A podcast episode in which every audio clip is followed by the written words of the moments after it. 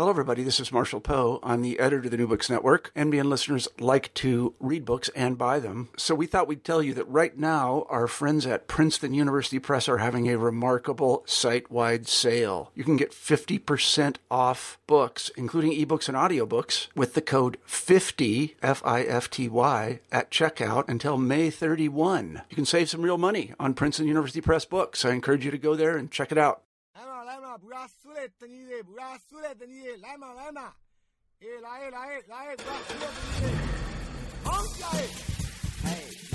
Welcome to New Books in Southeast Asian Studies on iTunes and via the web. I'm your host, Nick Cheesman, a fellow at the Australian National University's College of Asia and the Pacific. Today I'm joined on the sidelines of the biennial Asian Studies Association of Australia conference. La la la Hey. Welcome to New Books in Southeast Asian Studies on iTunes and via the web. I'm your host, Nick Cheesman, a fellow at the Australian National University's College of Asia and the Pacific. Today I'm joined on the sidelines of the biennial Asian Studies Association of Australia conference by Simon Creak, a lecturer in Southeast Asian history at the University of Melbourne, to talk about his new monograph, Embodied Nation Sport, Masculinity, and the Making of Modern Laos, published in 2015 by the University of Hawaii Press. Simon, thanks so much for coming on the show. Thanks a lot, Nick. Can you give us um, the backstory to the book? How did you end up writing a book about sport in Laos? Well, it's a very good question. It goes back to my PhD dissertation, which I did here at ANU, and developing a topic for that um, dissertation. I was very eager, having spent the last few years before that, well, well some years before that, living in, in Laos, to, to write a history of development, sort of an intellectual history of development, which um, in the language that I now possess, but probably didn't possess then, you know, issues around, you know, modernity and progress and these sorts of things. And, and that was simply as a result of having lived in, in Laos, um, when was this sort of early in the 2000s, and um, this sort of area of development and uh, development work, development projects, and this kind of thing were just ubiquitous uh, in the country. So I sort of arrived at ANU with, with this in mind, but I also had a background in history and specifically um, history of sport. I'd written a master's thesis at Melbourne Uni um, some years before that on um, the history of basketball in Victoria. So I had some sort of knowledge of that field as well. It was actually my supervisor, um, Craig Reynolds, who suggested putting these two themes together um, and sort of focusing the study on development, if you like, a little more so by by focusing specifically on sport and physical culture. So in a sense, it sort of brought together two different strands in my own experience. And I suppose as the project proceeded, I must say at first I wasn't too sure about it. Sport sort of has this side to it where people don't necessarily take it all that seriously um, in academia. Um, and I had to be convinced, I suppose, that doing something like this was a great idea because no one had done it before on Southeast Asia, at least, um, not in spite of that fact. And as I sort of proceeded through through the project and realised how I could do that kind of cultural in, and intellectual study that I was interested in doing through the motif of sport and, and through the motif of the body, um, I became very excited about it um, and was able to explore exactly those issues um, which I had been interested in um, to start with. You just mentioned the motif of the body. Um, on page 10 of the book, uh, one statement struck me, sprung out at me. You, you have a theoretical paradox of sorts that while the, you say that while the physical realm is commonly conceived as the obverse of the cognitive, the concern with physicality is necessarily expressed through linguistic and cultural hmm. representation. Can you explain what you mean by that and why it matters for a study of sport? Yeah, I mean, it's a really good question, and it goes right to the heart of the approach. It's basically this sort of recognition that while studying the body and being interested in the way in which the body is imbued with meaning in this particular social, cultural, and historical context, the main way, not the only way, but the main way that we can address that issue and that question is is through language. So it sort of flips that um, question around um, language and the body sort of upside down in, in, a sense that we can't simply observe the body in isolation from language, and that sort of the meaning is is communicated in the ways that the body is is spoken about and discussed. And this is particularly important for Southeast Asian history, for any history, I suppose, when you're working across language and you become so sensitive and so attuned to the importance of language that, in a sense, it doesn't really matter what you're studying, language is going to be um, very important um, for what you're doing. And in a sense, it's just applying that, um, that logic to the body and, and that recognition that although we're discussing something that's physical and material, that uh, the linguistic is, is going to be of fundamental importance. You indicated already that you had an interest in Laos, uh, and then you brought that interest together with prior research interest that you'd had in sport. It seems like there's still some effort on your part to uh, justify that interest with regards to the particular case study, because on page three of the book you say Laos may seem an unlikely place to study the history of sport and related aspects of physical culture. You point out that it joined the Olympic movement very late in 79, has never even come close to winning a medal, and that there's a general perception that people in that country are not sportsman like or sportswoman like, although actually sportsman like is a more appropriate term for this book. So, um, can you say a little bit more about then how you justified the, this particular research interest in this particular case study? I mean, presumably, you could have gone to Thailand mm. or Indonesia, countries which do have some sporting record on the international stage, and yet you stuck with Laos. Yeah, look, I mean, I could have gone to those countries. Obviously, I went to Laos because that was the country I was interested in and learned the language for and, and things. And I could have done this study um, in any country, really. And, and perhaps one day I'll do it on Australia. I mean, I think a, a study of Australia in a similar way would, would be very interesting.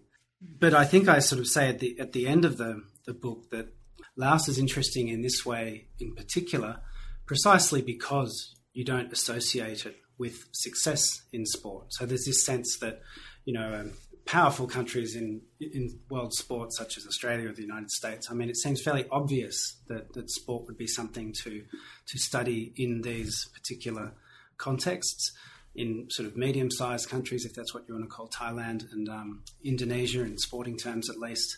Um, there may be some interest. Um, these countries do win the occasional Olympic medal and sends the country mad and so on. But what I'm really interested in is the fact that this significance is, is just as great in a country where none of these things exist. I think it shows just how ubiquitous some of these ideas are. I mean, of course, the whole book, in a sense, is about the ways in which these ideas have developed historically in the case of Laos through the particular um, history of Laos through the 20th century and the various um, different political regimes and, and, social and cultural influences that have been experienced there.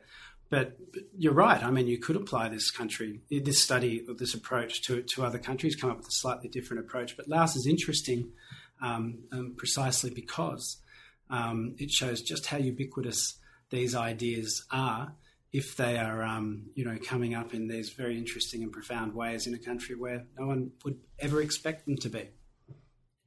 Before we turn to the contents of specific chapters, I one other key term that I'd like to signal and, and ask you about, and that's masculinity. So, masculinity is in the subtitle mm. of the hmm. book and it's it's manifest throughout the contents of the book. Practically every image has masculine images of physicality, of physical education. The cover of the book shows the, a, a, line of young men marching shirtless out of a physical education institute. What's the place of gender in the story you tell, and why concentrate on men in sport? Oh, I'm glad you asked that um, as well. And again, it sort of um, connects sort of the intellectual interests as well as my own personal um, interests in in some ways. Look, I think when you study sport, the first thing you notice, or perhaps some people don't notice, and perhaps this has been the problem in the past. It's it's just so obvious and so um, evident that you don't notice it. But you know, with the sort of if you have antennae sort of attuned to gender and these sorts of things, the first thing you notice about sport is just how dominated by men it is. And it's not to say that only men take part in sport, and I make the point very clearly in the book that that as in many countries, um, Lao women have done better than men in international competition. So it's not that women don't play sport; it's around how sport creates certain representations of the body, which are often, um, in fact, overwhelmingly images of the male body. So, uh, although women are, and this again is something that you'll observe in most societies in, in slightly different ways, perhaps, although women are certainly playing sport, it's often considered to be, perhaps not considered to be, but um, often the images of men which which dominate in, in coverage and how it's understood. So around um, themes and motifs of of strength, of um, you know muscles, and these sorts of things are valorized as masculine qualities um, and not necessarily um, as feminine qualities. And for that reason, you know, there's different sorts of games and sports that, that men and women play. I mean, and this also is observable in different societies. So there's that aspect. I mean, sitting down and deciding to do this topic and realizing that most of the people I was reading about in the sources, most of the pictures I was looking at um, were men, and taking account of this and asking from the outset um, what this might mean for the study. The second aspect of that, which sort of links in or linked in very nicely with that in a sense was my own background as a as a sportsman, I suppose. You know, playing football, Australian rules football, um, as a as a kid, um, as a teenager, and as a young adult, and particularly, I suppose, when I started playing football as an adult in my early twenties, it's probably around the time that I was doing my masters on basketball um, and becoming very aware of just how sort of masculine and sort of hyper masculine a football club could be. And I suppose I couldn't get that image out of my mind. I mean, it didn't really figure in my earlier um, research. It didn't perhaps need to. It wasn't really as relevant. But um, I found that I couldn't really get these images and these ideas out of my mind as I was doing the study. And of course, we're talking about a different national context. Um, but I found that when I was doing the research in Laos, and I sort of joined a, um, a group of guys who was playing playing um, soccer, football, um, through that time to, you know, kind of as a research thing, but also as a social thing to, to meet different people and, and so on. And I found that all these sort of images from my experience playing football in Australia were equally true, perhaps even more so in this um, in this environment in Laos. So, sort of putting all those things together, it was just clear from quite early on that um, men and masculinity were going to be a big part of this study. Well, the the first chapter of the book doesn't begin with football. Rather, it begins with an indigenous sport. Uh, you go back to the colonial period before coming forward, tracing it step by step up to the present day. Can you explain why you chose this sport uh, to begin your topic to begin the book, and um, talk us through some of the different periods in which this sport features in um, a political and cultural discussion around what it means to be Laotian? Sure. Um, yeah, there's a story behind this as well, funnily enough. Um, the, the, sport you're referring to is Diki, um, which literally means hit ball. The ball is called ki, and the um, the word for hit is di. So it's a it's a hockey. It's a sort of traditional hockey game. Um, probably when I, I, set out to write this chapter, I wanted to write a chapter to begin the book on um, on Indigenous games. You know, to, in recognition that um, Western sports, as as as they're known um, in, in Laos by the name the word gila, um, were not the earliest or original form of um, physical activity or um, physical games um, to demonstrate that these arrived into a, a context in which um, there were already things that looked like sport or um, some kind of physical competition. So I wanted to look at some, you know, have a chapter on these and to sort of try and understand how one um, one set of practices, indigenous practices, in a sense, perhaps evolved into what we might understand to be um, modern sport. And I found quite early on, as I was doing this, that that um, this was a fairly naive approach, I suppose, and that what I, I realised when I was looking at this game, Diki in particular, was that it was very hard to do justice to this sort of idea that I had of sort of moving from a traditional to a modern sort of paradigm, in the sense that the the accounts of Diki themselves were were created out of the colonial encounter, and were themselves a product of that sort of modernizing um, impulse that, that came with um, colonialism. So I suppose as I sort of rethought this, it became instead of being a study of um, Tiki itself and whether this was a traditional game or or a modern sport or, or, or, that kind of question, which is an interesting question in sports studies and kind of a perennial question. It sort of shifted from that question to more one of how has Tiki been understood um, over time and how does that fit with how we understand um, modern sports to be, or how modern sports are understood in, in, in the case of Laos. And as I did that, I you know, it was a good it was a good sport to do this with, or a good practice to do this with, because um, a number of anthropologists, a number of um, French travellers, um, Laos scholars as well, um, had sort of turned their mind, turned their attention to Tiki at various stages throughout the 20th century. So that sort of became the source material, and um, the the the question became the epistemological question of how that was understood and how um, in that way, Diki can be understood within the broader context of an emerging sort of proto-national identity, if you like, um, within Laos. Why were those um, administrator and um, ethnographers interested in this game? I mean, what drew them to it? Well, it's interesting. I mean, it was it was tied it was tied uh, very intimately to um, the the history of a very famous and important um, Buddhist pagoda in in um, Vientiane, in the capital city, um, That Luang, which is the, the great stupa. Um, this is the national symbol, the most important stupa or, or pagoda in um, in the country, um, and had already emerged sort of in in the colonial period as kind of an, a national symbol. So this game was sort of um, had been played at, at That Luang um, for very different reasons in the past. But I think this drew people's attention um, to it, to ethnographers in particular, French ethnographers, um, around the turn of the century. Um, and one of them, um, in particular, Alfred Raquez, um, had sort of produced this wonderful account of an actual game that was played. I think it was 1902 from memory, or perhaps 1900. Um, and, you know, it sort of created both of these eth- ethnographers or um, travelers really um, created this image of Diki as a national game.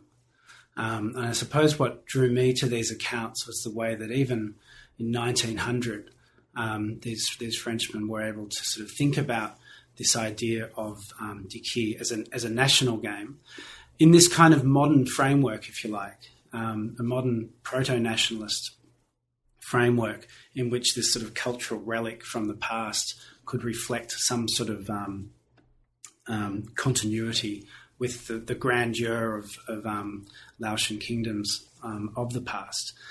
Now, if that was all, then probably wouldn't have been worth um, a chapter or an extended analysis. But what happened after that is that um, different people through different periods, through the 30s and then through the 40s and into the 50s, approached Diki in roughly similar ways. I mean, but there's very different sorts of um, people, very different sorts of scholars. In the 1930s, there was um, Nhouy Abhay, which who was a, a Lao teacher and scholar who had trained in in France um, and, and, sort of a, a, budding a budding scholar among a small number who sort of came back to sort of document the Lao past. And he also wrote about the That Luang festival, the, the big festival Bun That Luang, which takes place at That Luang um, every year.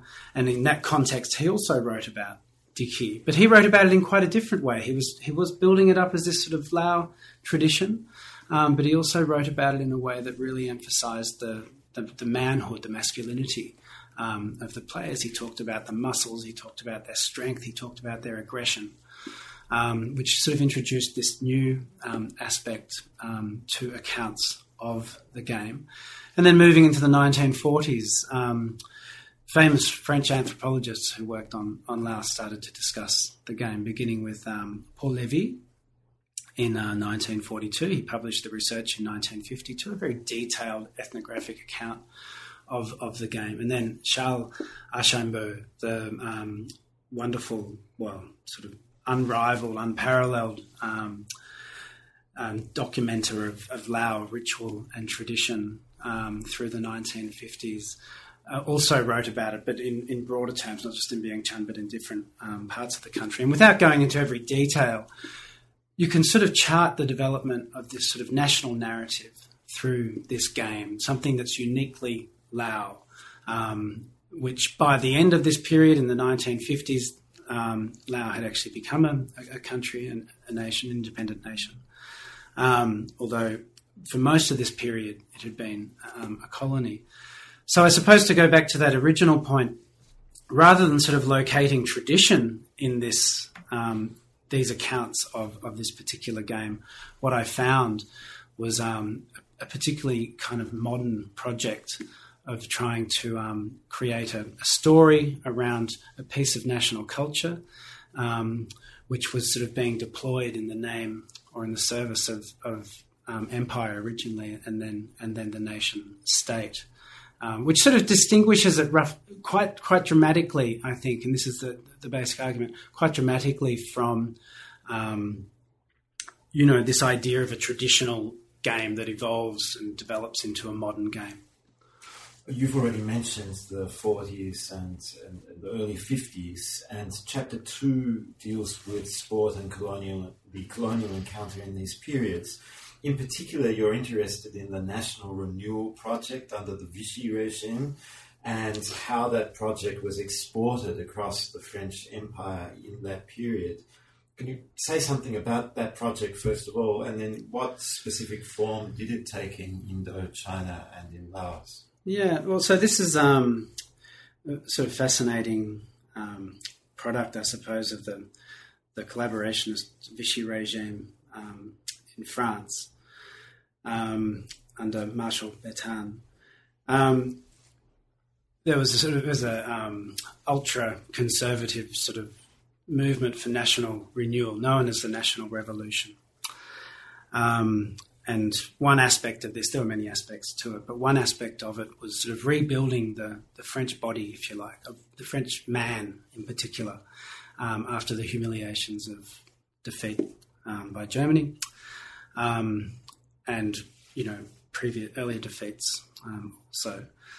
Um, and so there was quite a quite a um, dense and detailed uh, national um, sort of bureaucracy that was set up to promote sport and youth activities.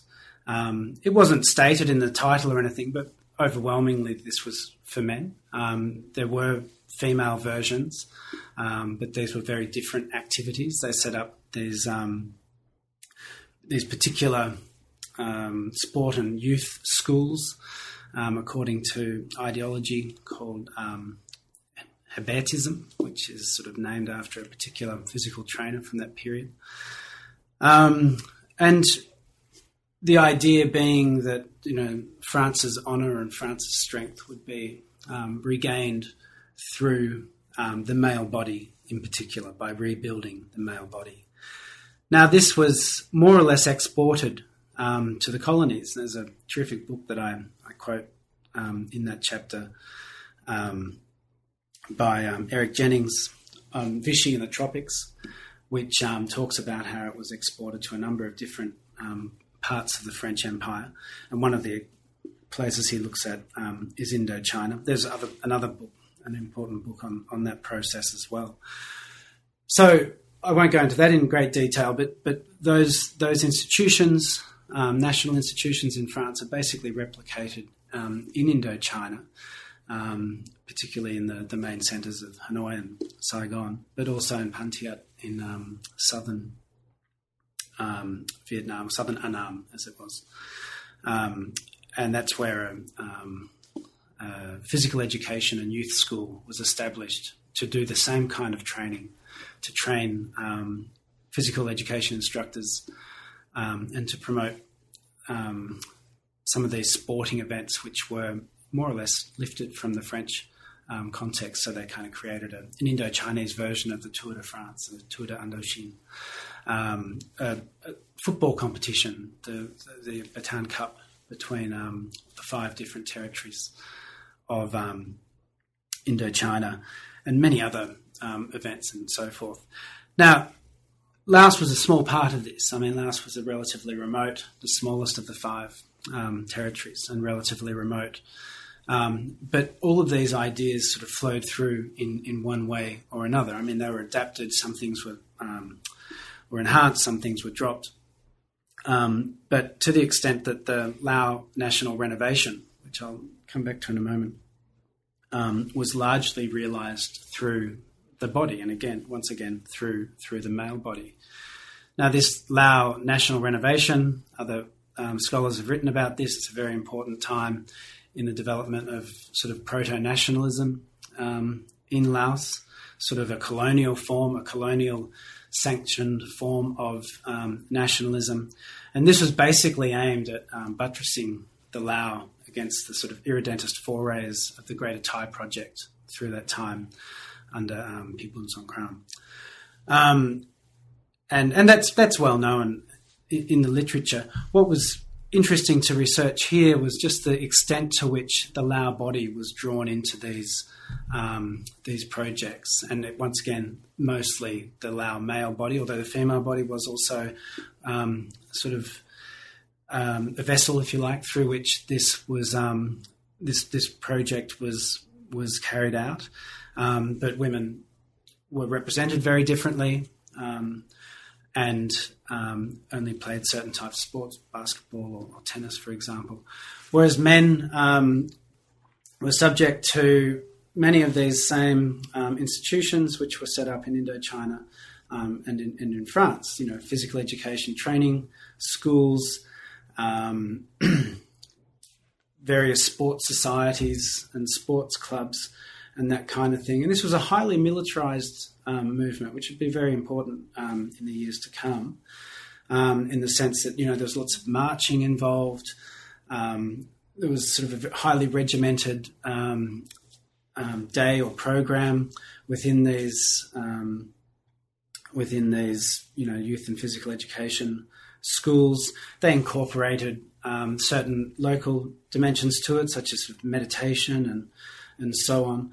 And in some ways, these sort of intersected very, very well with um, existing notions of, of discipline um, from um, sort of Buddhist um, heritage among young men in particular. So these these young men were kind of receiving similar messages through um, traditional Lao um, experiences of ordaining and, and, spending time in temples, and then joining these these sport and um, youth and physical education um, schools for, for short periods um, in order to go off and, and teach these subjects at um, school.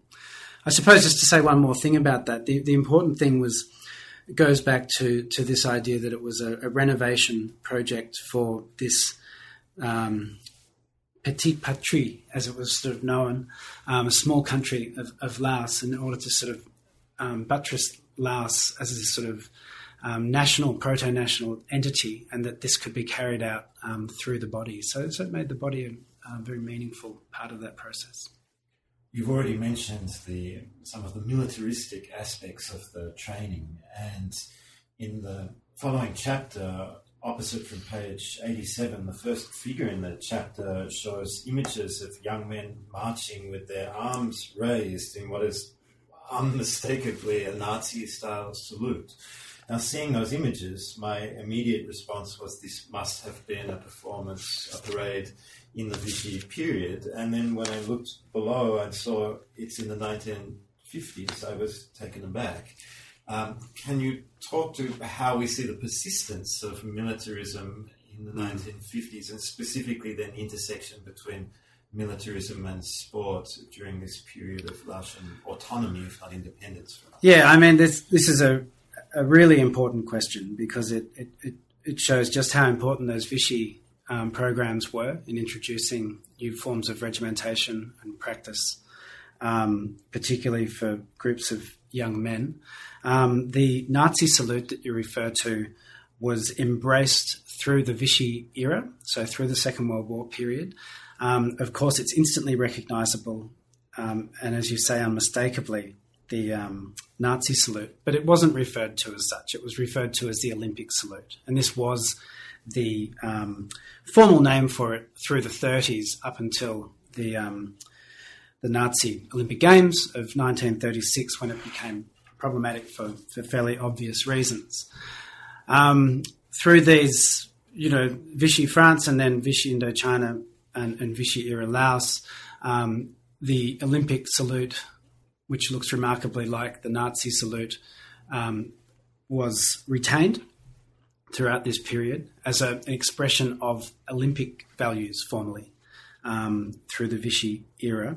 And it is striking, as, as you say. I think what's even more striking is that it was retained after the Second World War, when you would have thought people had, would stop doing such a salute, even if it was called um, the Olympic salute. But indeed, this was um, used in the um, in the you know the shield for for the the school that was set up through this period to carry on these sort of Vichy programs, a youth and physical education school.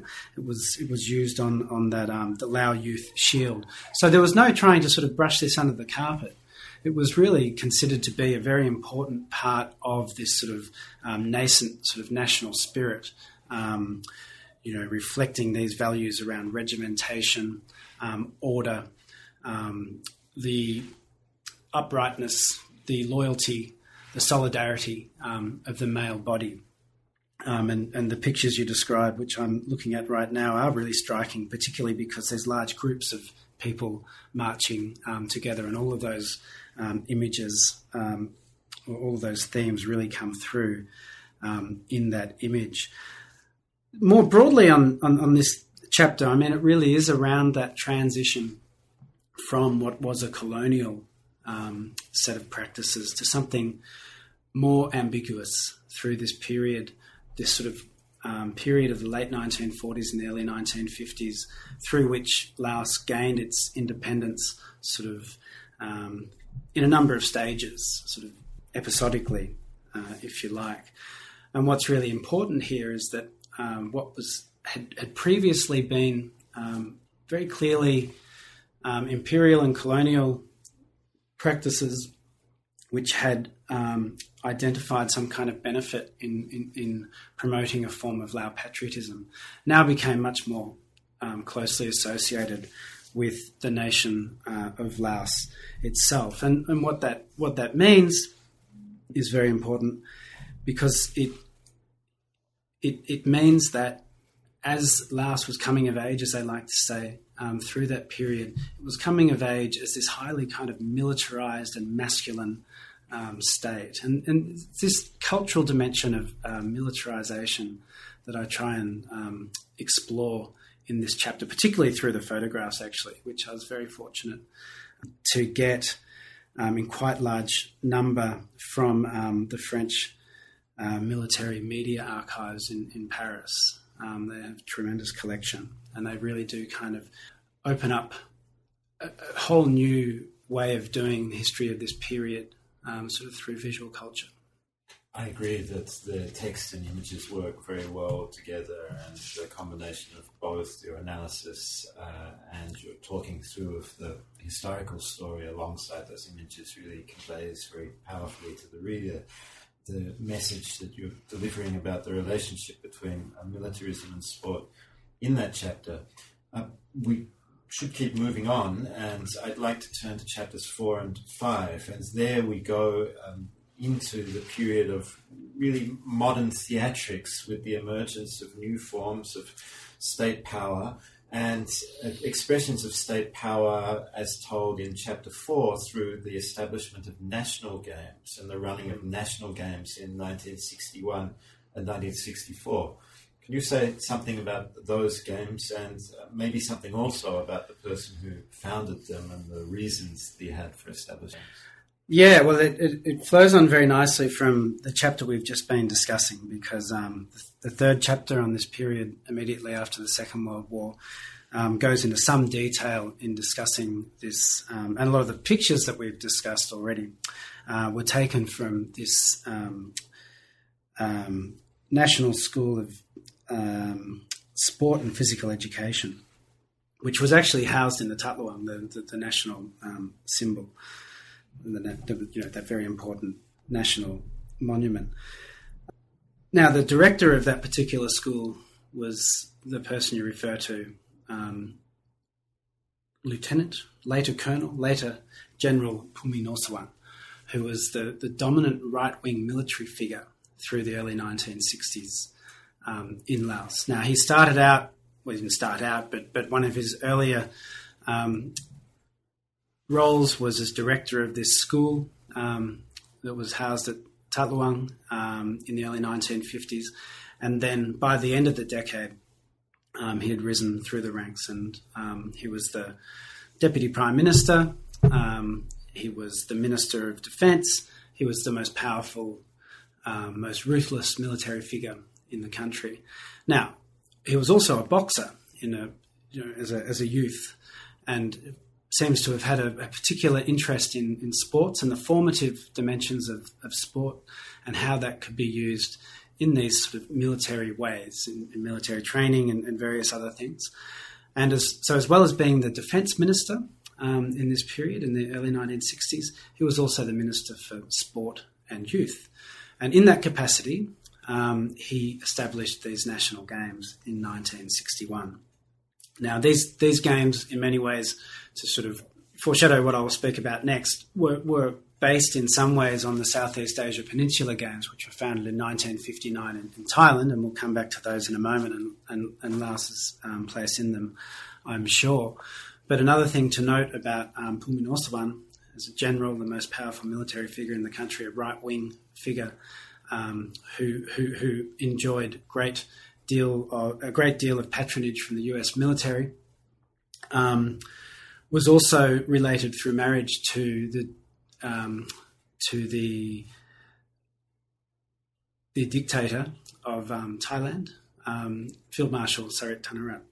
So you know there are all these sort of connections pointing towards you know, militarism, right wing, U.S. Um, patronage, corruption, and, and so on, and and and sort of put all these things together, and you, you get a picture of um, Phoumi Nosavan sort of known to be a very a ruthless sort of military figure through that period. Now, in 1961, he established these um, national games, and the irony of these national games, or the, the, central irony of them, in a sense, was that they um, aimed to produce an image of national unity at a time when Laos was absolutely riven with disunity. This was the Cold War. Um, was a, a right wing general enjoying the support of the, the US military he enjoyed his position um, by virtue of that support. Um, the US had been involved in, in various um, matters in the late 1950s, which had um, brought the right to power in Vientiane. Um, and as, as a result of this, you could probably find no person less suited in the country to, to building a unified national state. However, despite that disunity and despite his role in, in creating it, um, he, he, founded this um, these national games as a means of promoting national unity, and, and the second main theme of the games was national progress. Now, this sort of goes back to various images around sport and around um, the, the body and the way that it's uh, represented um, in um, through sporting events and, and, and, in images. And um, these were the these were the central two two themes. Now, what was interesting about that, or what I try and develop in this chapter, is that in a sense this was there was kind of two things going on at the same time. In, in one sense, this event, which was the largest, you know, sporting event that had been held in, in Laos up until this point. You know, bringing together all the different provinces around them around the country, including provinces which were actually ruled at that time by the left, by the Pathet Um, in in in doing this, one aspect of it, um, one of the, the benefits, I suppose, for for Phoumi was this idea of um, you know a big spectacle to, to reinforce um, you know his state power. he was a deputy prime minister, but the most influential figure in the government. Um, as a way of kind of asserting and, and, and, and consolidating and reinforcing um, state power by by presenting, by representing, by by um, giving physical form, if you like, to these themes of national unity um, and progress. But what also struck me as I was reading these accounts was just how sort of similar it was to um, a much older form of sort of performative power um, that we're very familiar with in, in, Southeast Asian studies and history, in the form of the sort of theatre state that's you know famously discussed by Clifford Geertz. And I won't go in too deeply into the, the details here, but but what I what I sort of develop in the chapter is that this isn't simply a, a way of reinforcing um, state power, um, you know, through legitimacy and, and so on, but also um, a means of displaying his status as the most sort of powerful and, as I argue, sort of towards the end of the chapter, the most modern figure, at least in his self perception in, in Lao politics maybe a word or two about what happened to him and to the games before we go on to the final period? Well, um, and and the other the other chapter also. Um, yeah, look, he. So so the first games. You know, doing Lao history, you're often limited by, by sources. I didn't have a particularly good account of the first games. In fact, I had no account of the first games um, in Vientiane. I had a very nice account from newspaper articles of the second games in, in Savannakhet, which were very important because they were that was um, Phoumi hometown, and they were the, um, the second games were, were held there. Um, immediately after that, virtually you know within months, he was deposed. Uh, well, no, first there was an attempted coup, which, which attempted to depose him from power, and, and after that, um, he was deposed and, and went into exile um, in Thailand. And I sort of make the point, and I, I, hope it sort of resonates in the book. I make the point that, um, in the sense that the games were a vehicle through which, for which um, Phoumi could um, display his status. In, in, that sense, the games collapsed um, in the years following his his exile and, and were no longer conducted. Um, the other chapter you asked about was the chapter that follows, which is um, chapter five on um, the on the um, Southeast Asia Peninsula Games and the Games of the New Emerging Forces. And without going into great detail there, I'm really looking at the way that Lao teams participated in regional sport um, as a means of asserting different ideas of what the Lao nation were at that time. And these two ideas were basically this um, royalist version of Laos, which was under the military through um, that earlier period that I've already discussed, and later under a civilian royalist government. Um, and then the other side in the Lao Civil War, the Pathet Lao, the, the, the, communist side, and how they actually joined um, a regional event for the first time in 1966, the Games of the New Emerging Forces of Asia, which were held in um, Phnom Penh. And, and, and through that chapter, I sort of um, I dissect, if you like, how um, participating in these different events situated different um, iterations of the Lao nation within the region. You've mentioned sources, so I can't help but ask you briefly could you say something about the archival, ethnographic, and other sources used? And you mentioned difficulties in obtaining materials when researching Laos, so I'm sure yeah. listeners would be interested in this. Yeah, look, it's a it's a it's a really important question um, around just how we do um, historical research of, of, some of this period, at least. I mean, the colonial period is reasonably well taken care of um, in the colonial archives, um, and but there's a it's quite a large gap from the end of the colonial period and the, the the last few years of the colonial period are pretty mixed in terms of sources there, and up until the um, socialist period. The socialist period from 1975 comes with different challenges, but the, the biggest challenge is that period sort of from the um, late 40s through to 1975, because when the, the um, People's Revolutionary Party took power in 1975, they more or less um, closed off that chapter archivally as well as um, politically and, and, so on. So the, the, the the book draws on a pretty wide range of sources. Um, you know, rather than dwelling on, on this as a problem, I, I, sort of embraced it as an opportunity. I suppose. Well, I tried to. Um, so I've drawn on, as you, as you sort of mentioned before, a number of really rich images that I was able able to locate.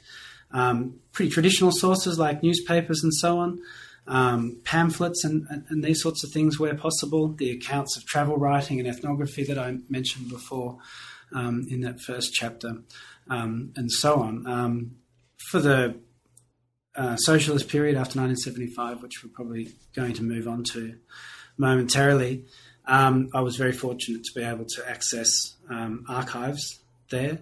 Um, they come with their own problems. Socialist archives are not necessarily um, the most reliable in a sort of traditional sense source, um, but I tried to use them um, in a sort of to read them against themselves, if you like, um, as different forms of rhetoric and um, statements of of rule. and yeah, I mean, I think I think it did present opportunities in this way, using a very wide range um, sources in mostly in Lao and um, French. Well, you've already moved us into the remaining period with a couple of references to 75 and the socialist period. Can you briefly explain um, these remaining chapters? How do you address this period in comparison to earlier mm. So, how does notion of socialist modernity and revolutionary physical culture compared to the practices in the preceding periods you've already discussed? I mean, it's a it's a two part answer in some ways. Um, in many ways, the ideas that were developed through the 1940s, in particular, 40s and 50s and 60s, continue in to be discussed in, in very similar language.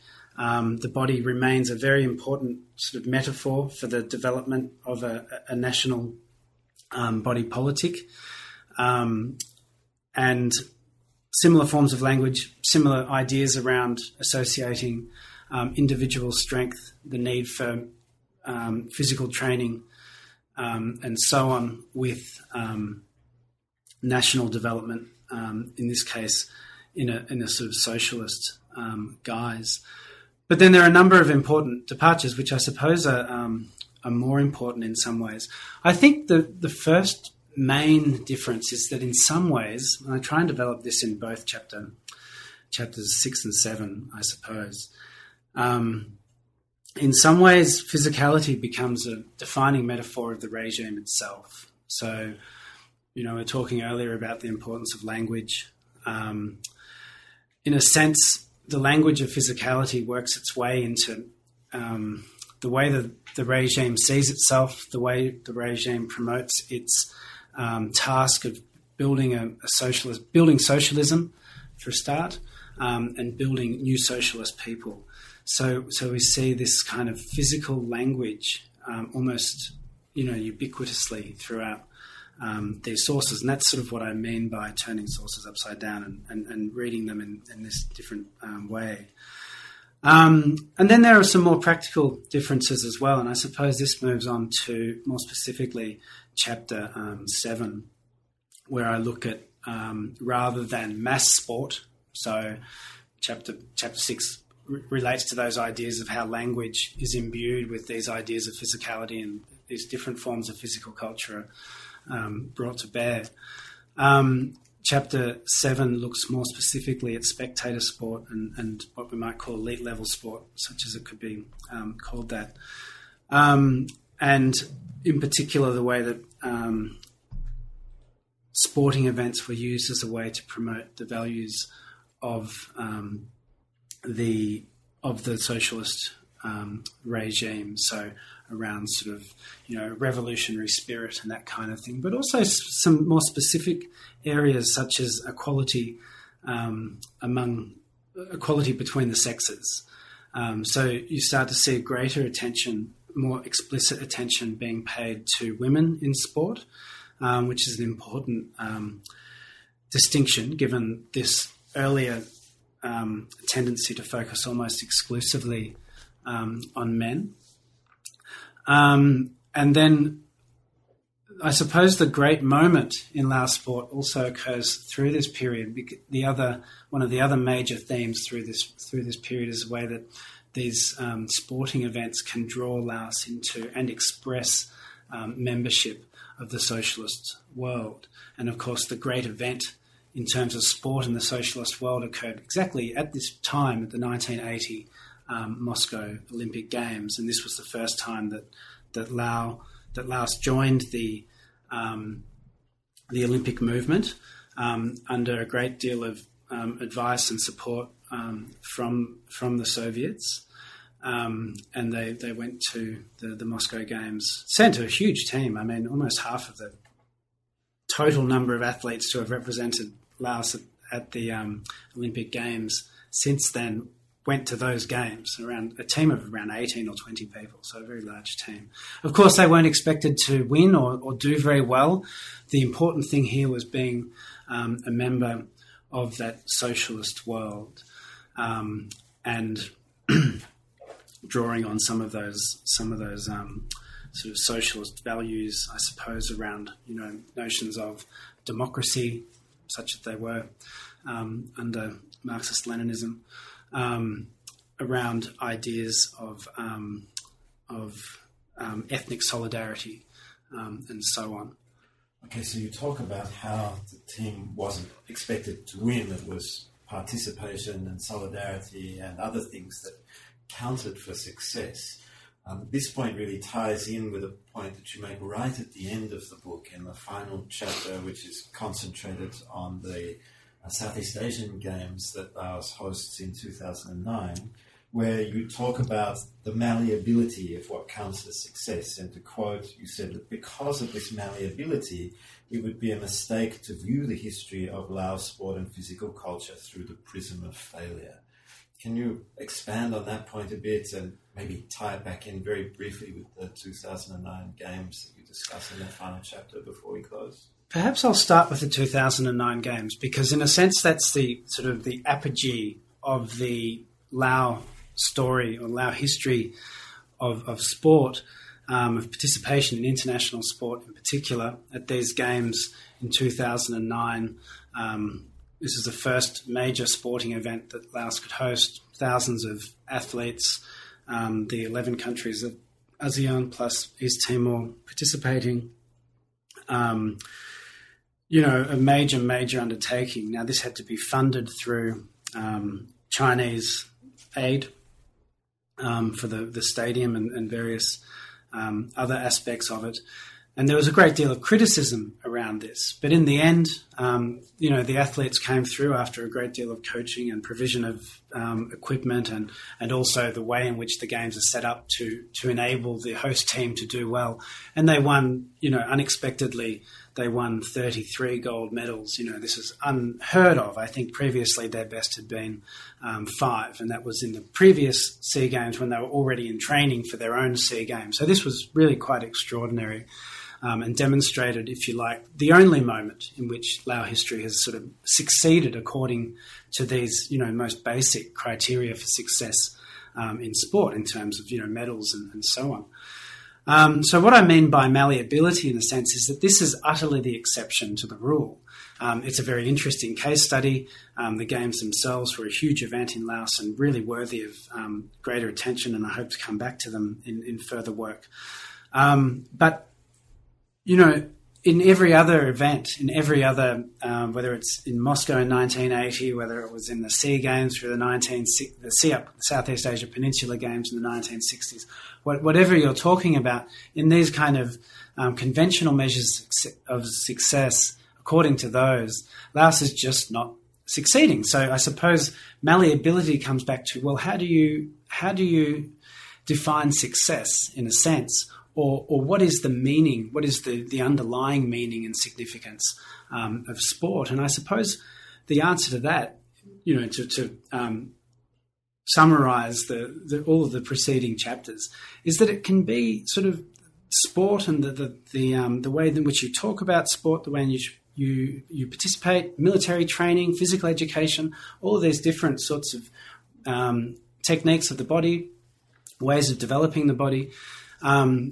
are, can be applied in all sorts of ways to the development um, and the modernity um, and the emergence, I suppose, of, of, of the nation. Now, you saw this in the sort of colonial iteration of Laos, in the royalist iteration of Laos that we discussed, um, and in the socialist iteration of Laos. And most recently, as demonstrated by the, the exception to the rule, the, the, um, the, the, the SEA Games, in a sort of post socialist, developmentalist Laos. I mean, wh- whoever's in charge at a particular time, whichever regime is overseeing um, sport, is talking about sport, is developing sport through through that period, and, and physical culture more broadly, um, will find some very very important and sort of um, core value in it that that is tied to the development um, of the nation state. And I suppose the the one thing to kind of finish off on that is is the um, the flip side of that,